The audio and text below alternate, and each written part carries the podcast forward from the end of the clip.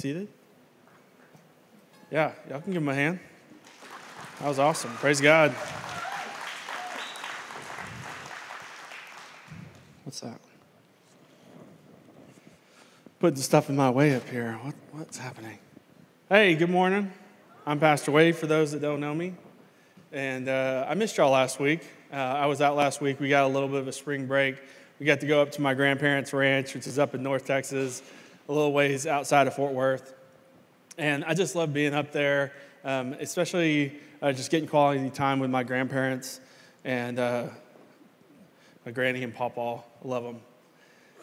My pawpaw, his name is Neely Tipton. Um, not that y'all care about his name, but um, that is his name.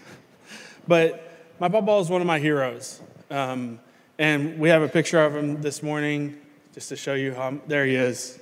That's right. He served in Korea. He was a sergeant in the army, um, though it actually shows that he's a private there. So, uh, but he has something that shows that he's a sergeant somewhere. and, and he's just a man, man's man. Um, he took over the ranch back in '83, and he has been out there in his retirement working the cattle ranch that's been in our family since the 1930s. Uh, he's been out there for 36 years doing this. He was in the army, and he really he stand up for what is right when everybody else isn't. It could, should come no surprise that from my hero when I was about eight years old is one of my uh, most prized uh, gifts that I was ever given, and it was a knife. It looks something like that. Um, they, supposed to be a picture. There it is. Oh, that's a great picture of it. Um, it's right here. Um, and I actually don't use the knife anymore because I almost lost it once. And if you ask Julie, she will tell you that um, that may be a problem that persists in my life, that sometimes I misplace things. Uh, sometimes they're my keys to my office, and I have to go ask other people for keys. So if you're ever around and you're like, hey, do you have your keys? And I show you to him, you're like, you should like praise God, right? You're like, yes, Jesus, he, he, he has his keys. I have those tile things uh, so I can keep up with my keys and my wallet and all that kind of stuff. But when I was about eight years old, my papa gave me this knife. And before that, um, I had decided that I wanted a knife so bad. I had like knife fever, y'all. And so I decided to borrow without asking one of my papa's knives. That's right, your pastor stole something. Um, ooh, hey, Lent is for confession, right? So, um, so I borrowed this knife from my papa, and I got punished, right? So like I, I should have.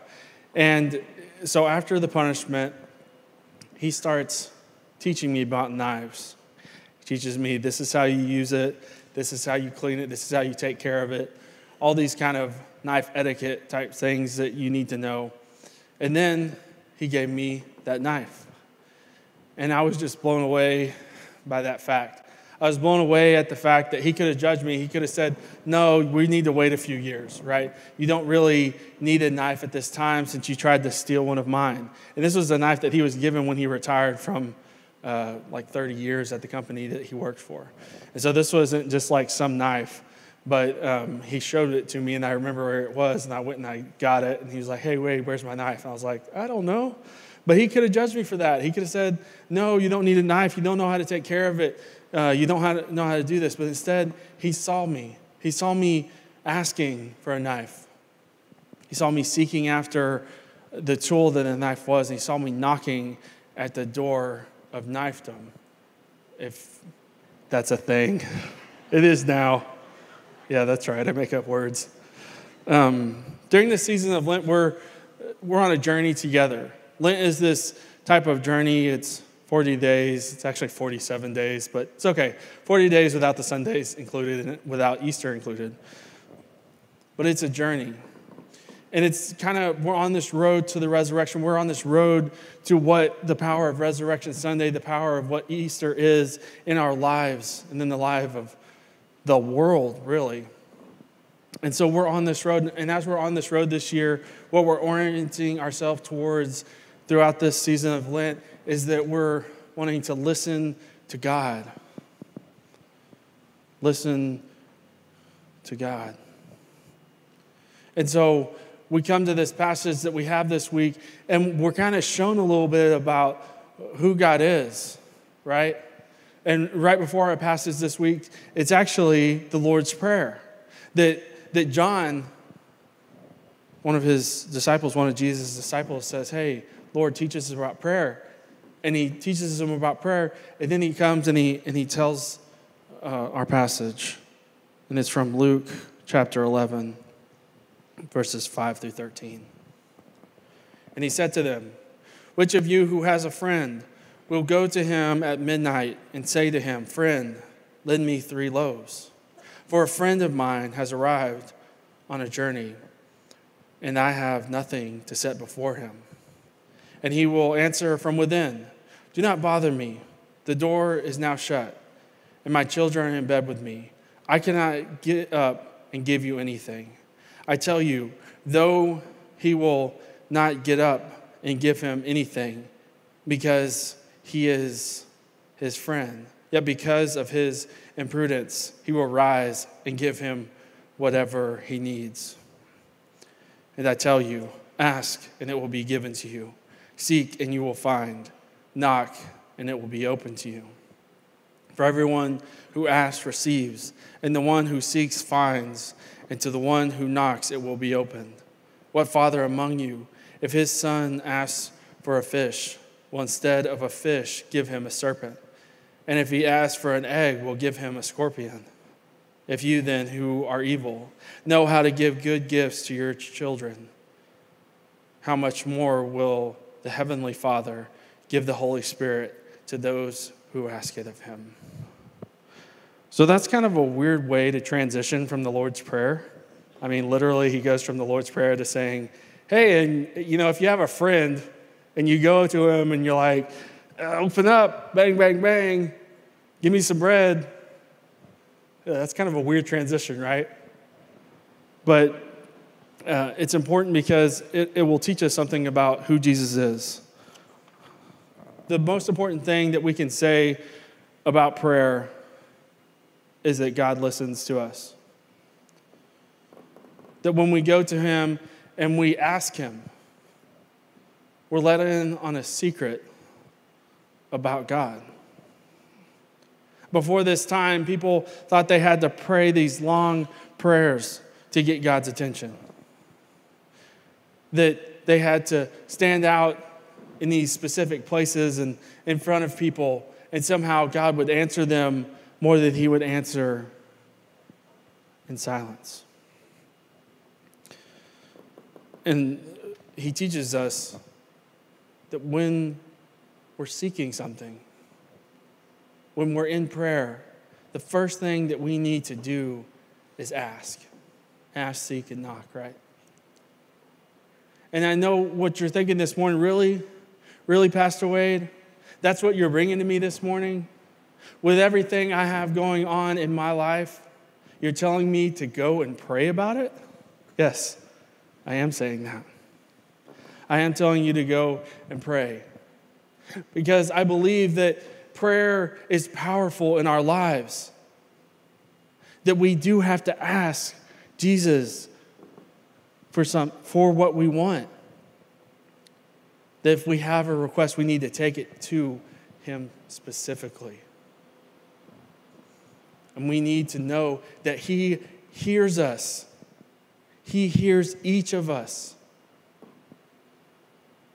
But I think even more than that, even more than how He will hear us, God cares about us that prayer is about a relationship.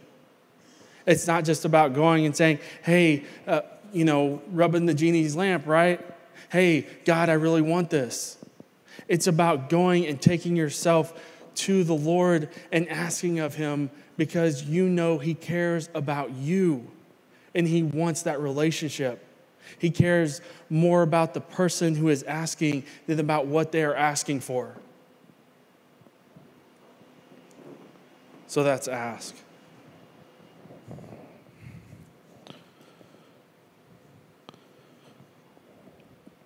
This invitation to ask comes with a little bit of a warning, though.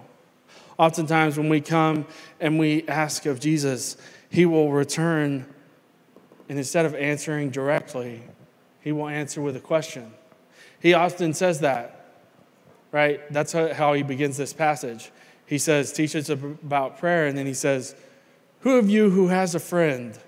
And he kind of goes into this discourse, right? And he does this, this is a, a teaching technique of the rabbis. Jesus was a Jewish rabbi, after all. And he comes and he, when we answer, ask him a question, when he's asked a question, he comes with a better question as the answer. And I know this to be the case um, specifically because when I was back in seminary, um, I was having a tough time. I was struggling. Um, you can ask Pastor Rick. Well, he's a, he's a better reader than I am. I like turn around and he's reading, but it's hard for me. Um, I enjoy reading, but I'm dyslexic, and so it takes me a little bit longer than most people. Um, and, and when you're in seminary, you're reading about 3,000 pages a semester or so, and that's on the low end. and so doing that plus writing about 100 pages um, during the semester, it was just hard for me.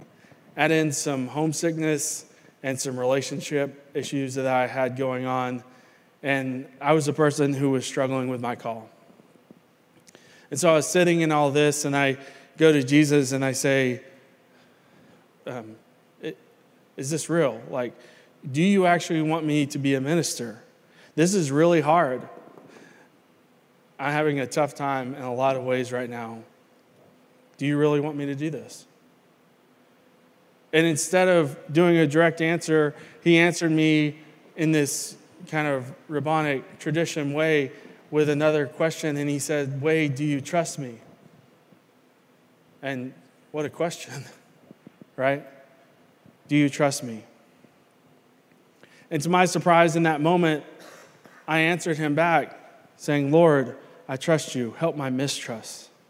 And it wasn't all of a sudden that things started to get better but I started to trust him more. Actually, I had to take a step back. I had to drop a class that semester, which is really tough. It, it made me have to go for a little bit longer because I did that.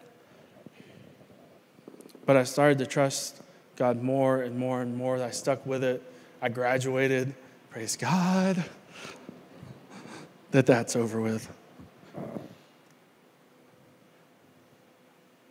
But as I have gone forward from that, I've come to a place to where when things are getting hard, when things are tough, instead of shrinking back and saying, I'm good, I try to lean in. Lean into those times and say, I am here, God. Send me. Send me to wherever I need to be today. Let me talk to whoever I need to, to today. Let me be present with those who are around me. So that's the challenge. That's what relationship looks like, is that Jesus often answers those questions that we have with another question.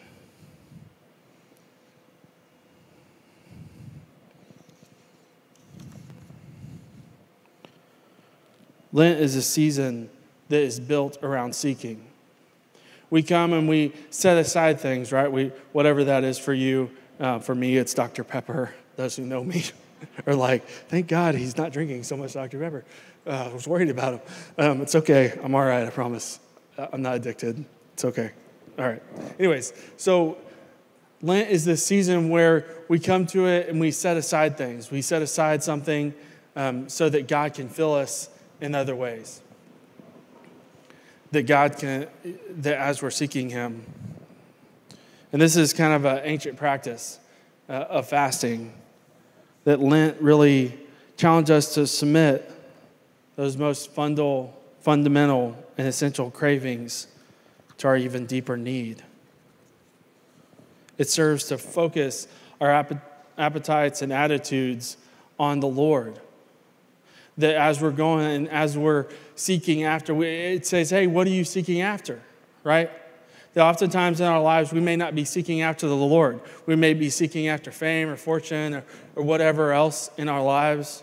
And sometimes we're like, oh God, you just stay back there. Like, I got this, right? instead of seeking after God in our lives, in our daily lives, and how important that is. And so, this is a time of the year, the time in the Christian calendar where, where God says, Hey, seek after me. Take those things out of the way so that you may replace it with more of me in your life. Lent is also a time where we come and we knock.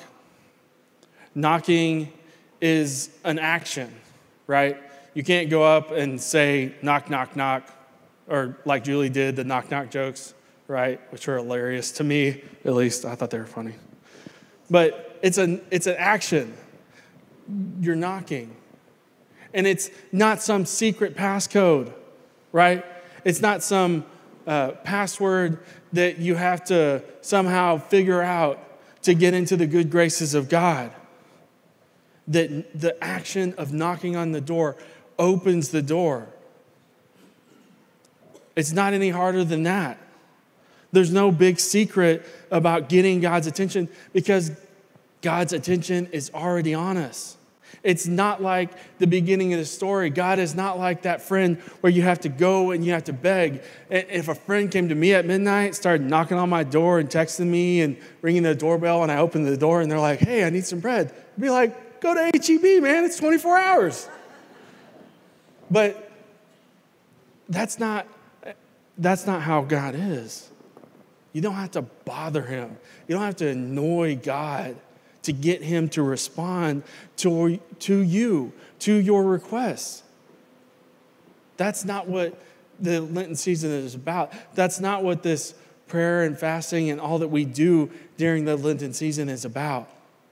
It's not about us trying to get God's attention, it's about us focusing on God and understanding that His attention is on us in our lives.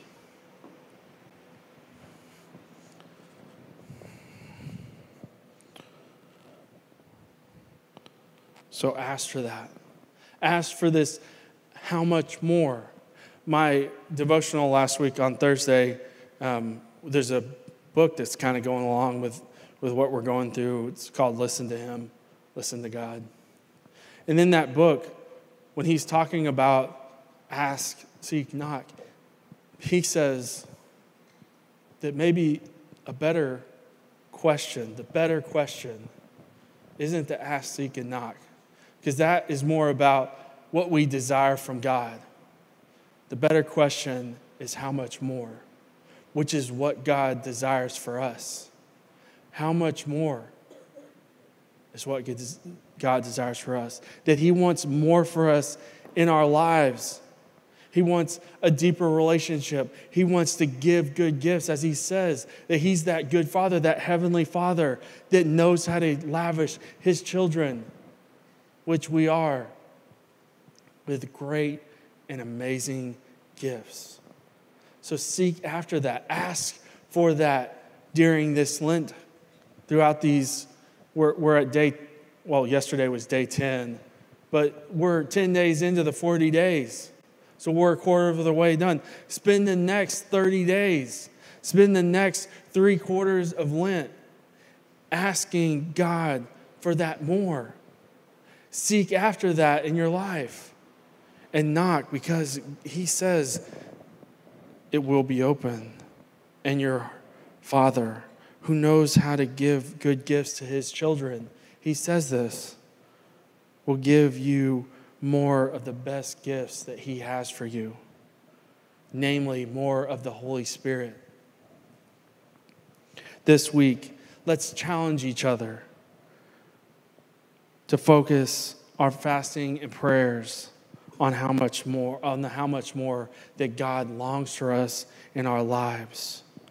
Let's ask together as his children for more of the Holy Spirit and surrender to all that comes along with the Holy Spirit. Let's ask, seek, and knock for more of the fruit of the Spirit in our lives, for deepening gifts of the Spirit. More holy love, which is the truest sign that the Spirit is alive in us. And most importantly, let's ask for more of the Spirit Himself. God, Jesus knows how to ask those catalytic questions, that better question in our lives. And that question that He is asking to us throughout this Lenten season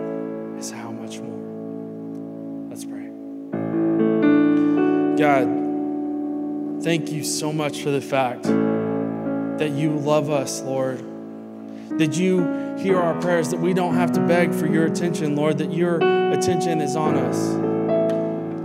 We thank you for the fact that we can ask, seek, and knock, and we can know that your answer will be how much more. Give us your Holy Spirit. Let us be guided by you. Amen.